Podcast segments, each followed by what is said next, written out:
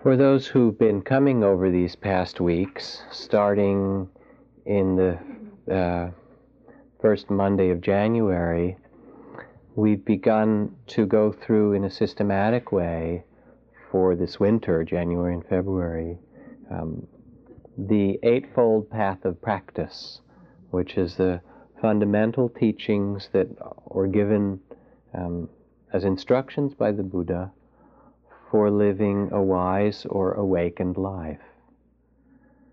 And in the course of the Eightfold Path, um, as we've done so far, the first step we did considered was what's called wise understanding or right understanding that life has suffering in it and that no one um, is excused from that. But that it's possible to attend to that suffering in all different ways, in ways that create more suffering for oneself and other beings, or in ways that bring freedom and compassion and liberation. And that we all can sense within ourselves the potential for greater compassion and greater understanding. Um, so, wise or right understanding is sensing that potential no matter what life presents to us for living eh, from our Buddha nature in an awakened way. And then what's called wise attitude or um, right attitude is how to approach the path is really with a sense of openness, um, an interest to really discover for yourself what brings freedom of heart, what brings harmony, what brings discord, what brings entanglement. And then we began the steps in the middle of the Eightfold Path after establishing some wise understanding um, that are the basis for compassionate action. Last week we spoke about what's called right speech or wise speech. Um, and the gist of this is, as I said a week or so ago, um, in looking at compassionate action, is that meditation's all right but it's not worth terribly much if the rest of one's life isn't in some fundamental harmony in this human realm. Most kind of colloquially, it's very hard to sit in meditation after a day of killing and stealing. It doesn't work terribly well, or lying, or whatever it happens to be. So, to follow the Eightfold Path, one old sage put it this way it is better to ask the way ten times than to take the wrong road, right?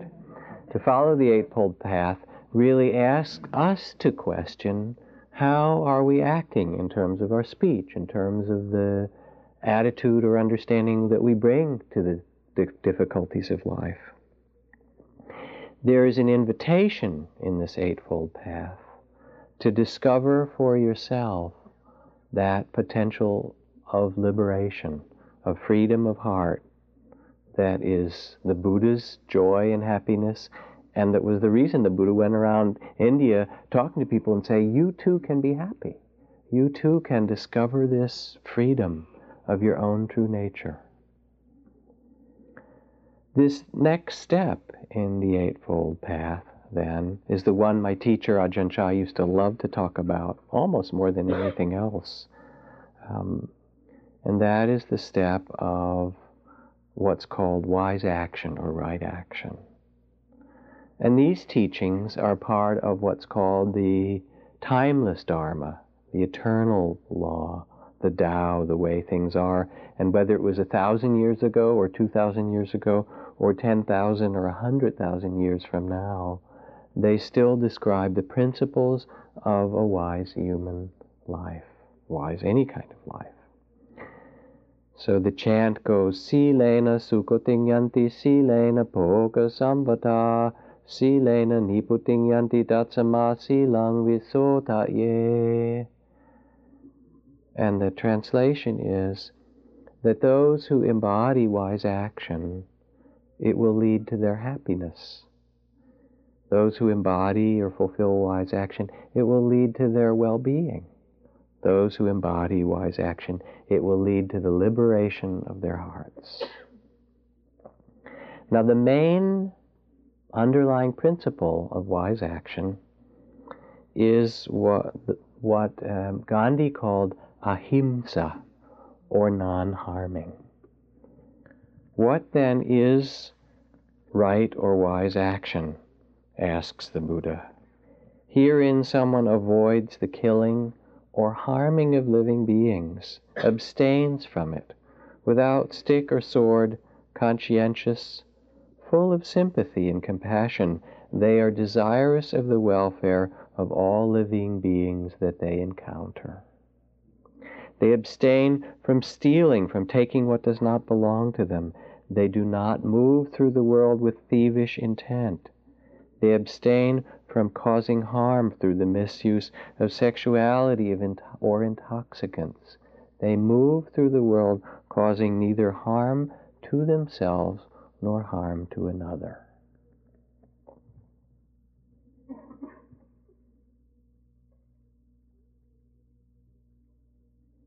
If we wish to create peace in the world, or love in the world, or anything of benefit when we look out in the world, what's necessary first is to create it in ourselves.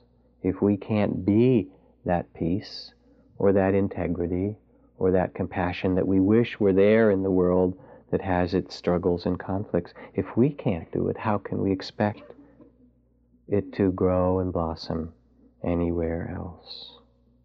As St. Augustine says, where love and integrity is, what can be wanting? And where it is not, what can be profitable?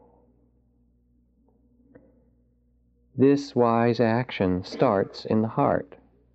As Rabindranath Tagore has said, we imagine our mind is a mirror, our heart and mind, more or less accurately reflecting what is happening outside of us. On the contrary, our heart and mind itself is the principal element of creation.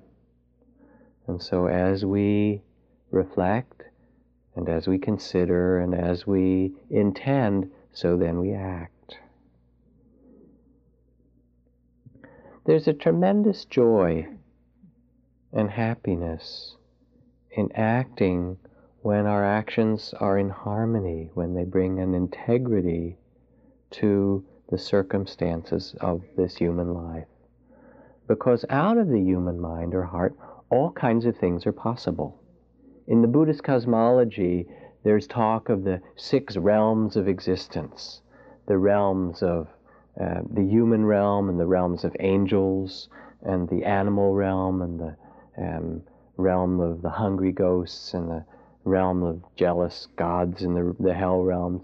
And one of the interesting things in Buddhist psychology is that all these realms are said to be able to be experienced as a human being in your human body.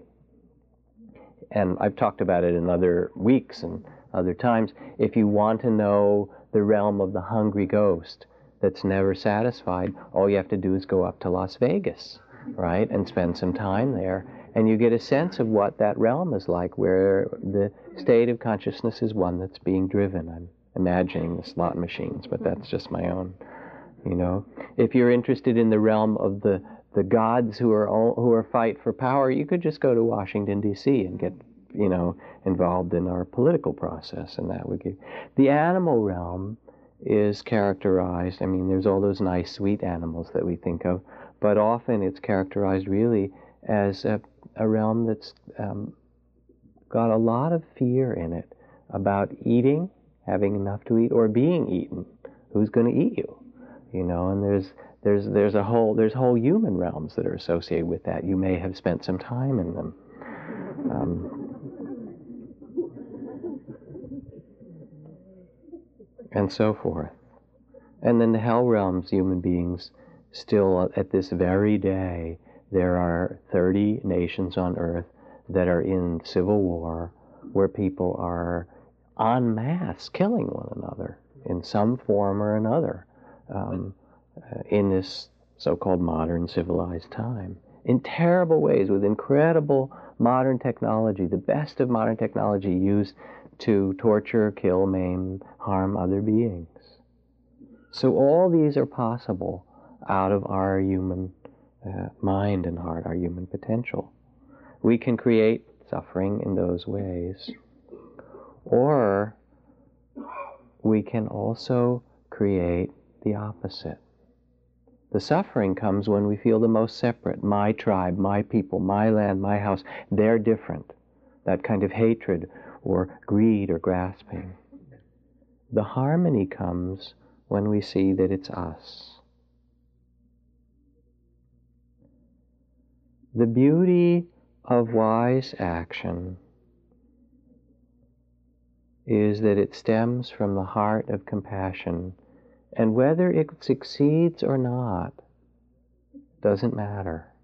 What matters in the end is what is the motivation in the heart. Because you can't determine your success, but you can determine what is the intention as you act. And what it brings is, in kind of colloquial parlance, the sleep of the just to go to sleep after living a day or a week, even in difficult circumstances, true to your own integrity, and to not consciously choose to harm others or yourself, brings you a kind of rest that nothing else can bring. It brings to us.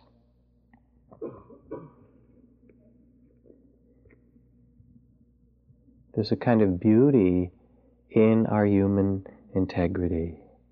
And so, wise action is the commitment to live without harming, to bring our life into the sphere of compassion. It's called entering the human realm.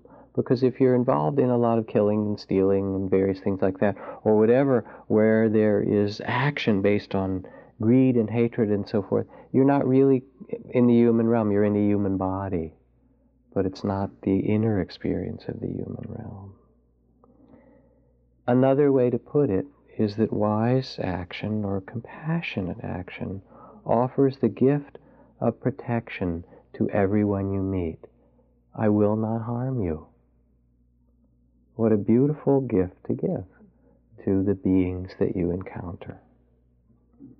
One of my favorite stories about this, which I read probably once a year here or something like that, comes from the Christian Desert Fathers.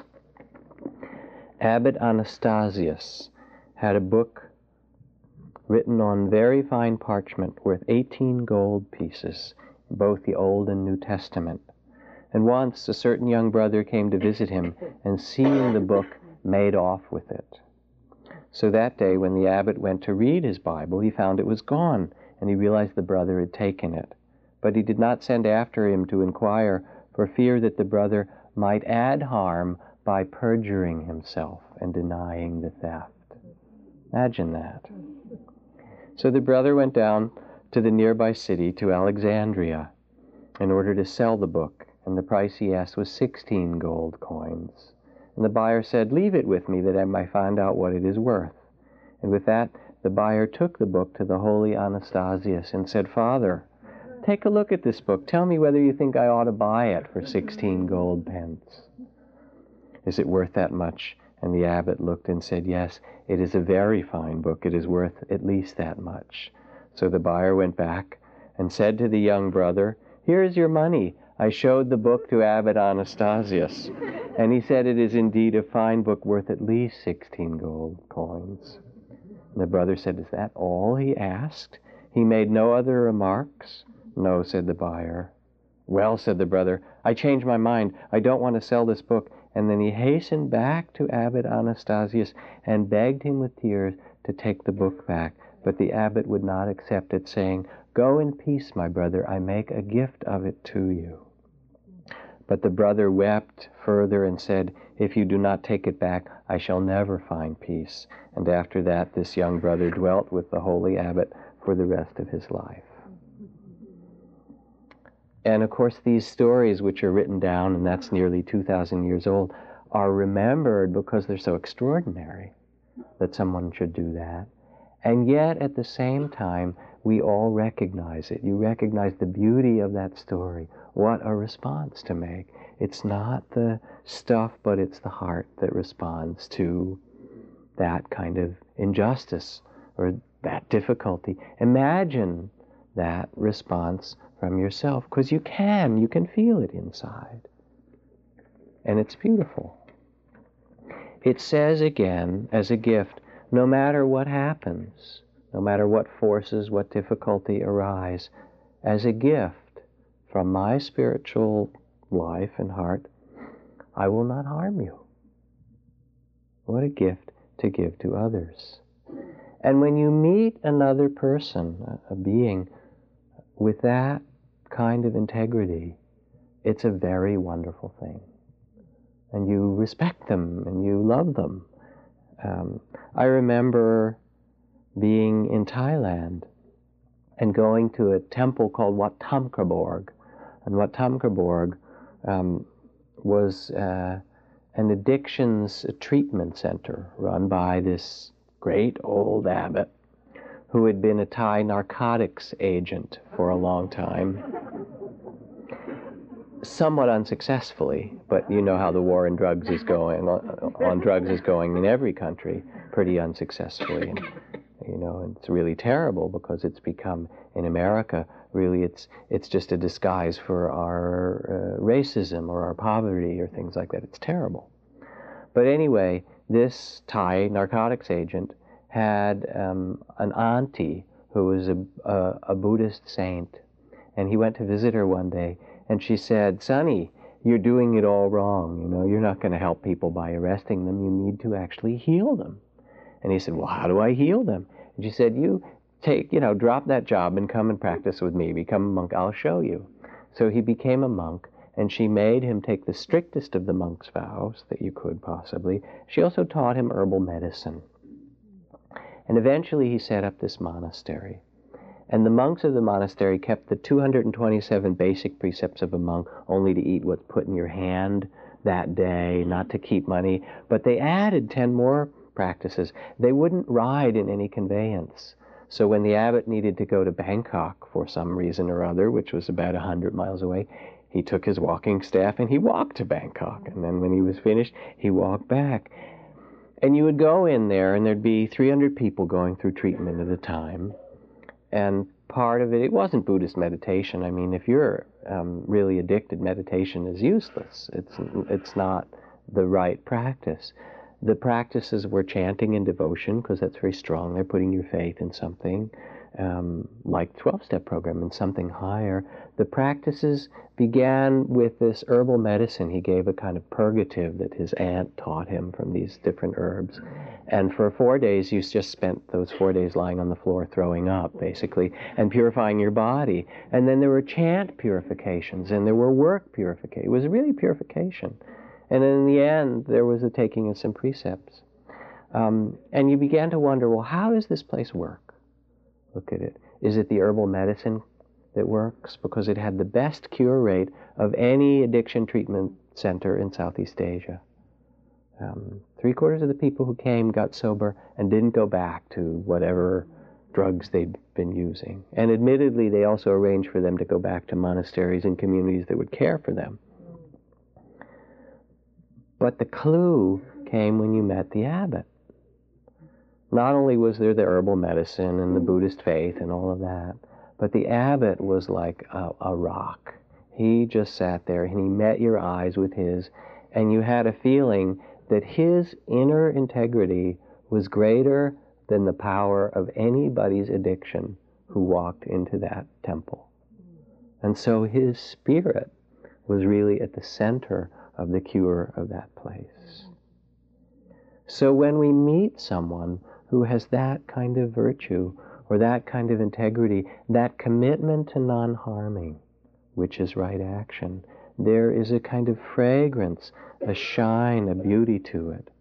The fragrance of sandalwood, tagara, and rose bay will go only as far as the wind, said the Buddha. But the fragrance of the heart of virtue, of the virtuous heart, rises even to the gods. So wise action, then, is our trustworthiness, our compassion, and that becomes the gift of protection in, our life for ourselves and other beings.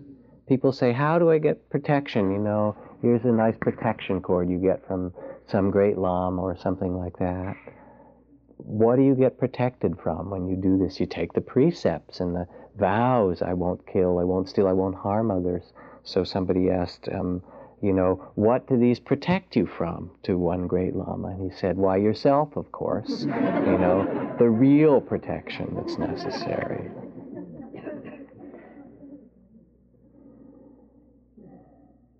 They also express the vows that we take to not harm other beings, express our interconnectedness. Because it's not them, it's us. And if we sense really deeply what would cause us to harm another being, at its root it will be fear, greed, aggression, all those things, ambition, jealousy, that are based on a false sense of separation. They're a kind of inner prison. And the step of the Eightfold Path of non harming is to step out of that prison and into the freedom of the heart. It's a movement of spirit. It has a lot of forgiveness in it as well. If we could read the secret history of our enemies, wrote Longfellow, we should find in each person's life sorrow and suffering enough to disarm all hostility. If we could really see them and what they've been through. And there's such a kind of value to it. Um, our integrity is really worth so much. Remember this passage from William Faulkner, where he says, Some things you must always be unable to bear, some things you must never stop refusing to bear injustice and outrage and dishonor and shame, no matter how young you are or how old you got not for praise or cash, your picture in the paper or money in the bank, neither, just refuse to bear them. So the Buddha's instructions on how to embody a spiritual life, the most basic and simple and universal instructions, how to fulfill a spiritual life, weren't so much about emptiness, you know, and the meditative states of the samadhi and jhana. If you really want to live a spiritual life, do these simple vows, these simple practices, and your life will be transformed. They are the commitments of compassion. Now, traditionally, they're described in terms of these, um, whether you call them precepts or vows or inner commitments and they become a, a form by which we can examine our action. The first one is uh, goes like this: Panati pata veramani patam samadhiyami. I undertake the training of the heart or the training of compassion to not kill or cause harm to other beings. And you go into a temple and you recite that each time you go. They, they have you do it each time because they know that you probably messed up in the week in between. So when you go back, you can kind of reaffirm it. What it says is first, do no harm. To move through the world not caught by our aggression, our aversions, our fears to such an extent that we would harm another being. Um, and it really means to make conscious how we live in the environment of humans and other beings, how we drive, how we treat the beings around us. You know, I always talk about this cartoon from the New Yorker in hunting season where the deer are on the hillside and the hunters have their guns down below and the deer little balloons are talking to each other saying, why don't they thin their own goddamn herds, you know?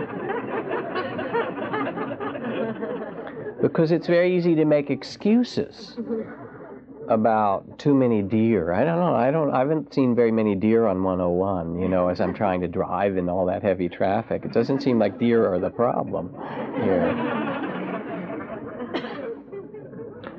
And what's lovely, if you go into one of the great forest monasteries and meet the monks who live there, is even the way that they walk, they try to walk so as not to harm living beings. It's such a beautiful practice to make it your, your action to not cause harm to small beings and large. The small ones don't like it. If you look and notice, they don't enjoy it any more than anybody else. Um, or if you, you watch Tibetan lamas and so forth, we brought various lamas to the zoo and the aquarium in Monterey and things like. that. They're so happy and they're waving at all their brothers and sisters who are in you know animal incarnations and may you be enlightened soon. You know, it's really it's fabulous. There's such a spirit of reverence that's there with each being they meet, and even in the monastery where I lived in Ajahn Chah's forest monastery, which was on the border of um, Laos and Cambodia and Thailand, Mekong River Valley. And during I was there, I'd worked on medical teams in the Peace Corps for a couple of years in villages there. Um, and then I became a, a full-time monk. Um, and at night we could watch the bombers go overhead and see the flashes of the bombs in Cambodia and Laos. It was relatively close. And we used to get visits. I used to get visits from my friends who were still working in the peace movement for the Quakers in Vietnam or in Laos and stuff, people that I'd known. Um, and they'd come and say, What are you doing sitting here? You know, there's a war on. You have to go and get out there and help. Um, but in some way, there's always a war on, isn't there? And um, they would talk to my teacher and so forth. I said, Well, you come and be with us for a while and see. And they would stay for a week or two weeks. And if you've been ever where there's a war, if you've ever spent time in a war zone, people go really crazy. There's a kind of possession or insanity that takes over human beings, wherever it is. And, um, you know, they'll steal from their own temples to sell it to get money. They'll, they'll harm people that used to be part of their community um, because they're so frightened. Um, and that was just a few miles away. You go there and it was really insane. And here in this monastery, some hundreds of acres, monks and nuns, you could lose your wallet or your gold watch or whatever was of value, and someone would pick it up and take it and bring it to the altar and a little sign on it. Did anyone lose their their valuables? Or you know, you could come in with any kind of difficulty, and someone would meet you and say, "Is there something I can do for you?" Um, and they would speak the truth and it was as if the monastery was a living library that had been there for centuries of the possibility of human beings to live in respect for one another and all the creatures of the forest. And even if the war was all around, you could come and you could be reminded that there is a different way for us to live. And it was carried, it was embodied in that place. So, this is the first um, training practice, the vow or commitment not to kill or not to harm. And in a positive way, it's the cultivation or care of reverence for all life. Um, I remember being at a wonderful um, medicine ceremony out on the Great Plains, and it was actually led by an Iroquois medicine man named Mad Bear, an East Coast medicine man. And he stood up and did it was it was a, a, whole group of psychologists and psychiatrists and so forth. It was you know people who really needed spiritual practice anyway. Um, and he stood up and he did a long prayer. Uh, it was 45 minutes or an hour to the spirits of the winds in the east and the winds in the west and the winds in the south and the winds in the north and the, the grains that moved and the clouds in the sky. And it was by the end of it, it was the most exquisite meditation to open the senses to the mystery within which we breathe and move and live. But it was done with great reverence to this living earth. And so not only is it not to kill, but it's actually to care for life, a kind of ecological and compassionate way of living on the earth, to minimize harm. Because actually, every time we drive, Every time we get in a jet and fly someplace, you know, both the energy that we're using and the bugs that get washed on the windshield and the traffic and all of the pollution so forth. I mean, we contribute to the difficulties of human life. And it doesn't say not to do those things, but to do them consciously, to minimize our harm. That is the, the undertaking, the commitment of compassion of wise action. I won't cause harm in that way. Doesn't mean being rigid about it either. When there were a lot of roaches at this Zen center, you know, and the students went to the Zen master and said they're in all the food and people aren't coming. And it's just, what should we do? Should we've tried everything, we've cleaned everything, we've tried borax, whatever. It hasn't worked. What should we do? You know, should we exterminate them? But we took a vow not to kill. What should we do? And he looked back and he said, I'm not going to tell you. That was his answer. You have to figure it out. Because it's not always so easy. But what we do can be conscious. We can minimize harm. Then the second of these traditional vows or commitments of compassion is the vow or commitment not to steal. Just as the first one is not to aggress against others, this is non greed, non grasping, not to covet. And traditionally, it's not to take not that which isn't given, because in a culture or a community where there's stealing, like with a culture where there's killing, um, everybody's afraid. And there's bars on the windows and alarms and all of the kinds of insanity that come from that arise in a community. So we offer the non harming of not taking what doesn't belong to us. And look how it complicates your mind to do it. You know? And the fact is that we don't own stuff anyway. We just have it temporarily. You think you own it, but you have to give it all back. And you don't get to keep a single thing. You are merely the accountant in the firm, right? Keeping track of it. And our culture is one that says, oh, get more, buy more, have more, own more, as if that were really true. You don't own anything. You use it for a time. So instead, this precept says first not to steal, not to take what doesn't belong to us. And similarly, this vow or this practice is to cultivate a sense of shared responsibility for the limited resources of this valley, of this county, of this bay area, of this community, of this earth. And if we lie on our back on a spring night and look into the stars, or let me see if I can find this beautiful passage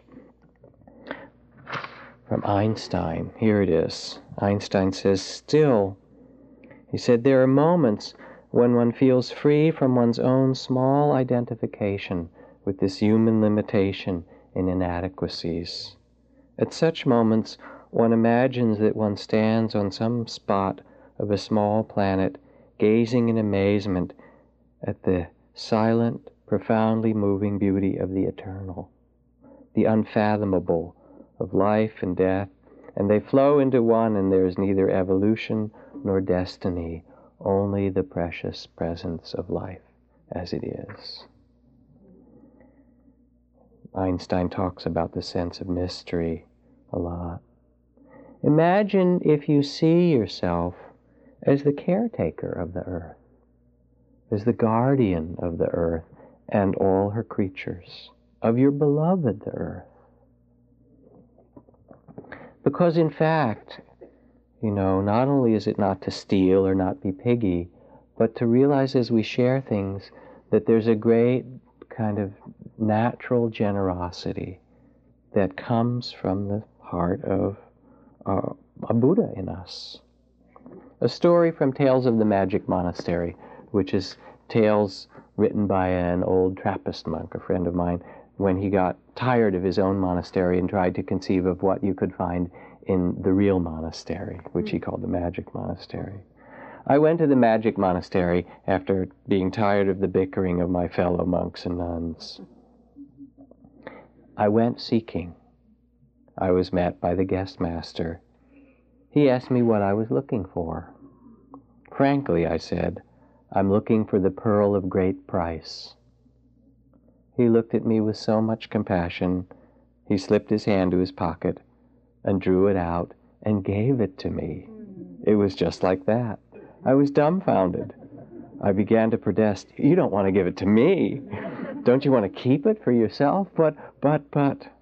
When I kept this up, he finally said, Look, is it better to have the pearl of great price or give it away? Well, now I have it. I don't tell anyone. From some there would be disbelief and ridicule. You, the pearl of great price? Ha! Others would be jealous. Someone might try to steal it. I have to take care of it. I do have it.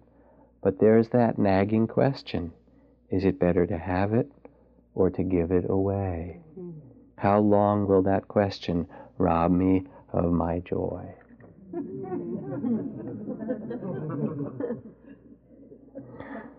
so that each of these practices, one is to refrain from harming, but more than that, to actually care for the creatures of the earth. One is to refrain from taking or stealing or grasping, but more than that, it's a kind of generosity, a cultivation of the spirit of dana. You know, and initially there, the the spirit of generosity we talk about is um, kind of tentative giving. Oh, I have this. Maybe I don't need this sweater. Or, you know, I have too many sweaters. I'll give it to Salvation Army. Say, oh no, I might need it. You know, next year when I go camping, I should put it in the attic. And you kind of go back and forth. And I say, all right, I'm going to give it away. And you're, you're not really sure. But when you do, it's really it feels pretty good, doesn't it? You know how, how good garage sales can feel? Just it's not the money, it's just the divesting part, right? so it's good, it's the beginning. That's te- that's tentative giving. Then there's friendly giving, uh, or brotherly giving, and sisterly giving, where you say, "Well, I have this, and and you don't have. Please take this. You know, share. Uh, let us share what we have." And there's a bigger heart to it. It feels so beautiful. And then that grows and it turns into what's called kingly or queenly giving, royal giving, where the delight of giving is so much greater than the possession of stuff that you want to give away the best that you have of your love, your time, your energy, your money, your things. Why don't you enjoy this? And you so enjoy the pleasure of someone else's receiving that that becomes the happiness of the heart. Daniel Berrigan, who writes Sometime in your life, hope that you might see one starved person, the look on their face when the bread finally arrives. Hope that you might have baked it, or bought it, or even kneaded it yourself. And for the look on their face, for your meeting their eyes across a piece of bread, you might be willing to lose a lot, or suffer a lot, or even die a little. The last um, last month, remember at the end of December, I said we were gonna on the last Monday of December we were gonna collect money for the soup kitchen in San Rafael, which we do collect money on Monday nights, different times every year for the soup kitchen in San hmm. Rafael and so forth. But we didn't end up doing it because that, that Monday night was the was Christmas Day and not very many many people came. I said, well, we're not going to get very much money. Let's save it. And so I've, I've announced, I didn't last week, but over the course of weeks, that tonight would be the night.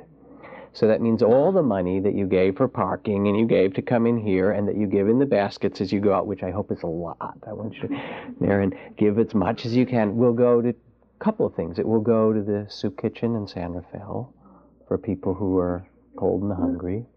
It will go to the Indian earthquake relief, which is really necessary and a little bit of it will go to our prison project as well um, for the primarily men, but some women as well. Um, mostly our prison project is working with men in San Quentin.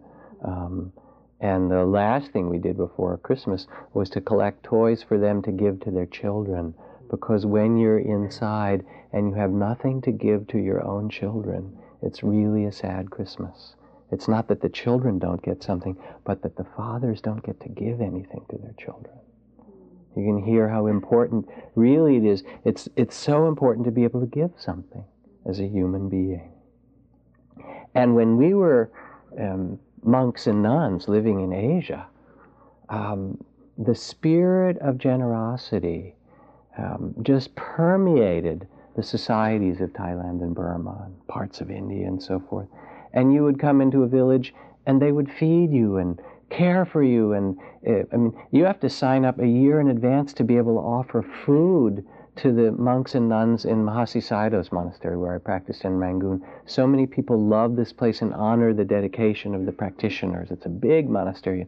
There are a thousand or two thousand people who practice at once. and you can't, you need to wait in line to offer food. There's so much joy in supporting the people who are awakening. So much love, uh, generosity in the society.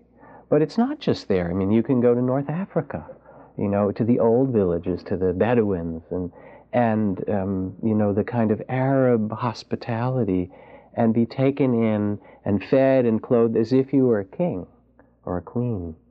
But the truth is that you're not the king or queen.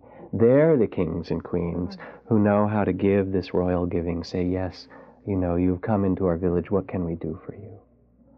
So this is the the vow is the commitment not to hold on, not to steal or take what doesn't belong to us, but the practice is really the giving heart. Two more of these vows or commitments to refrain from causing harm through sexual misconduct, misuse of sexuality. And I always ask the basic fundamental question for this how many people in the room have made idiots of themselves in their sexual relations? Do not bother raising your hand. because it's that universal, isn't it? Hmm? All the hands. Some people would raise two hands, right? So, this vow says that with this powerful energy of sexuality, again, a, commitment to not harm out of aggression or addiction or whatever it is. And traditionally, it's refraining from um, rape and incest and, and, adultery and various things that cause harm. Um, now, it's, you know, the most simple translation is not to cause harm to oneself, to a second person, or to anybody else, to a third person through our actions because sexuality can be associated with grasping or aggression or all these kinds of things, uh, harm of one another, or it can be associated with respect, with intimacy, with love, with care for another being. And so we can actually cultivate the positive side of it, of the, the quality of intimacy and communion. It's such a powerful energy because it takes us so close to birth and death, doesn't it? I mean, that's how we got born. Remember that? Well, if you think back, right? It creates human beings. But also in the surrender of that union, it is one of the times of the most natural samadhi, one of the most natural um, wholeness or letting go beyond the small sense of self that comes to us as human beings. Um, and so there's really something sacred about it. And in fact, you know, all these kind of workshops about sexual tantra and things like that, underlying them all is the quality of worship to make that energy, uh, to allow that energy to be held in a sacred way in one's partner. And then the other vow or training of wise action is to not cause harm to oneself or others through the misuse of drugs or intoxicants. And again, first there's the part of restraint 10 million alcoholics, 20 million drug addicts, their families, their children, the majority of auto fatalities, the majority of home fires, the majority of child abuse. I mean, I don't, I can hardly, you know, stop going down a list of the amount of suffering that can be caused by the misuse of this. More fundamentally, it's the loss of our awareness of our humanness that is so precious and, as you know, not so easy to cultivate. So, one is the vow or commitment out of compassion to not cause harm to self or others through that misuse. And then on the positive side, it is to cultivate and develop and, and nurture that which keeps us conscious rather than that which makes us unconscious. Now imagine if human beings in our society were to take even one of these vows, even half, suppose the society took the vow not just not to kill or this, this practice of compassion, but not to kill human beings. All right, we could still kill other kinds of beings, but I mean, you wouldn't even recognize the world, would you? Suppose we did that. If we took seriously the practice of not speaking falsely, you know, not telling tell speaking the truth, which talked about last time, it would, we, uh, our whole it would be unrecognizable. I mean, first of all, entire industries would go out the window. you know, a good part of what's printed and written and spoken, and our entire entertainment, television. I mean, it, it would be phenomenal. Not to speak of our relationships. There's so much power to the commitment to even one of these practices. And it's not about sin or you're supposed to. People take these practices as a training over and over. It is the prescription or the medicine, the Buddha said, for those who find themselves in conflict in life, how to create a life that really brings happiness and beauty to their heart. And it's said that these practices of compassion and non harming grow. In the beginning, they're kind of restraint to restrain from oneself from aggression and greed and, and so forth, not getting caught in those things, you know, because it's pretty easy. Um, our society kind of um, celebrates it in the movies and in, in our culture in different ways. So the first part is just learning, even from the beginning, the possibility of restraint. Um, and then it's possible to learn that there's a, there's a happiness in it. You know, there's that little book, Children's Letters to God. This is the sequel. My Mom's the Best Mom. It's children's letters about their moms. Um, when my little brother bothers me, my mother just says, You're the mature one, handle it. How I'd handle it is I'd mail him to Australia. Right? right? So this is an attempt at not harming, right? Or my mom hates when I leave my clothes all around on the floor. She says, I'm not happy, Hannah, so I pick them up because it's better for me when she's happy.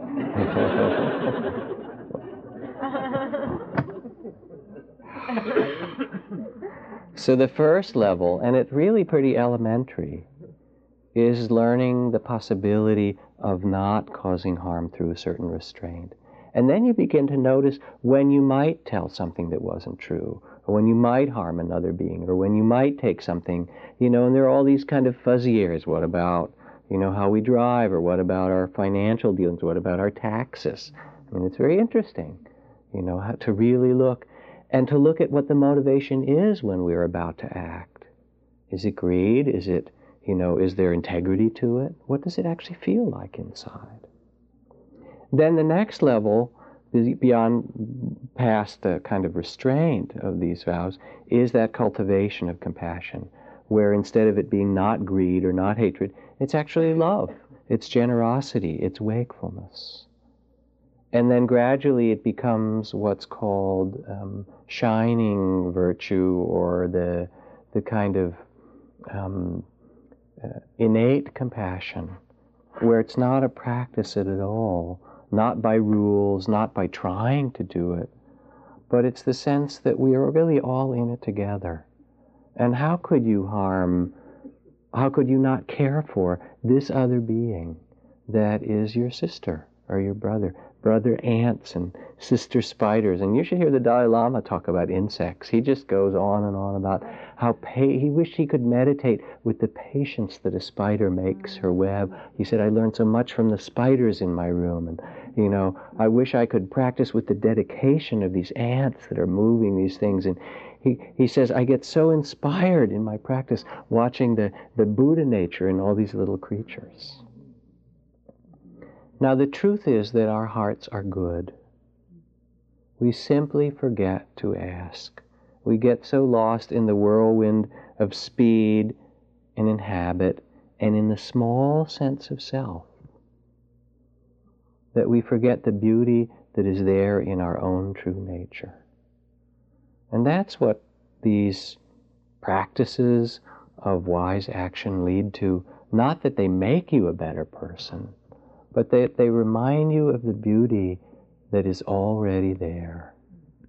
O nobly born, are you who are the sons and daughters of the Buddha, remember who you really are. Act with that dignity. Live from that place of compassion. Dalai Lama puts it this way he says, Now religion is very good, but sometimes I think religion and even moral teachings are a luxury. Even without religion, we can manage, we can survive. But compassion and love, without these things, we cannot survive. Let's do a little reflection. Let yourself sit for a moment.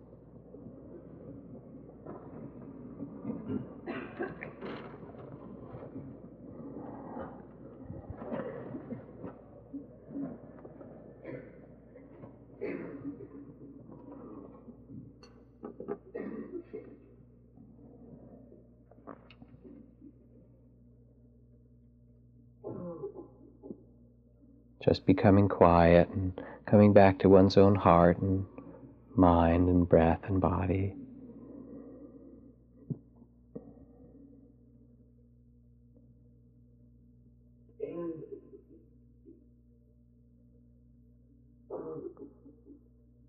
And in these simple practices, the vows of compassion are non harming. Which particular practices do you need to pay attention to? The one of not killing and harming, the one of not stealing, cultivating generosity, the one of not causing harm through the misuse of sexuality, cultivating love in that area, the one of not causing harm to yourself or others through the misuse of intoxicants. The one from last week of speaking what's true and helpful, not causing harm in words. Let yourself reflect. Which ones are the ones that ask for your attention?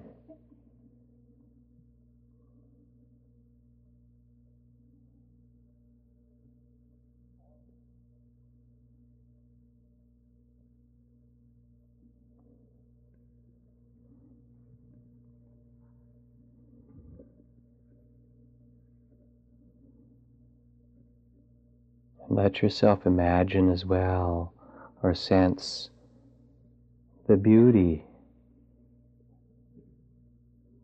the peacefulness of heart, the integrity that could come if you really, really follow your inner compassion in that area.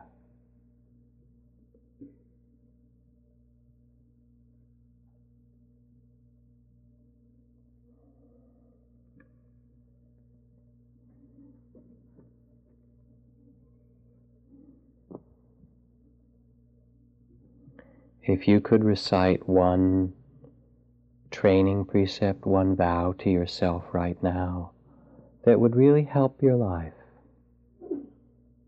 to follow, what would it be?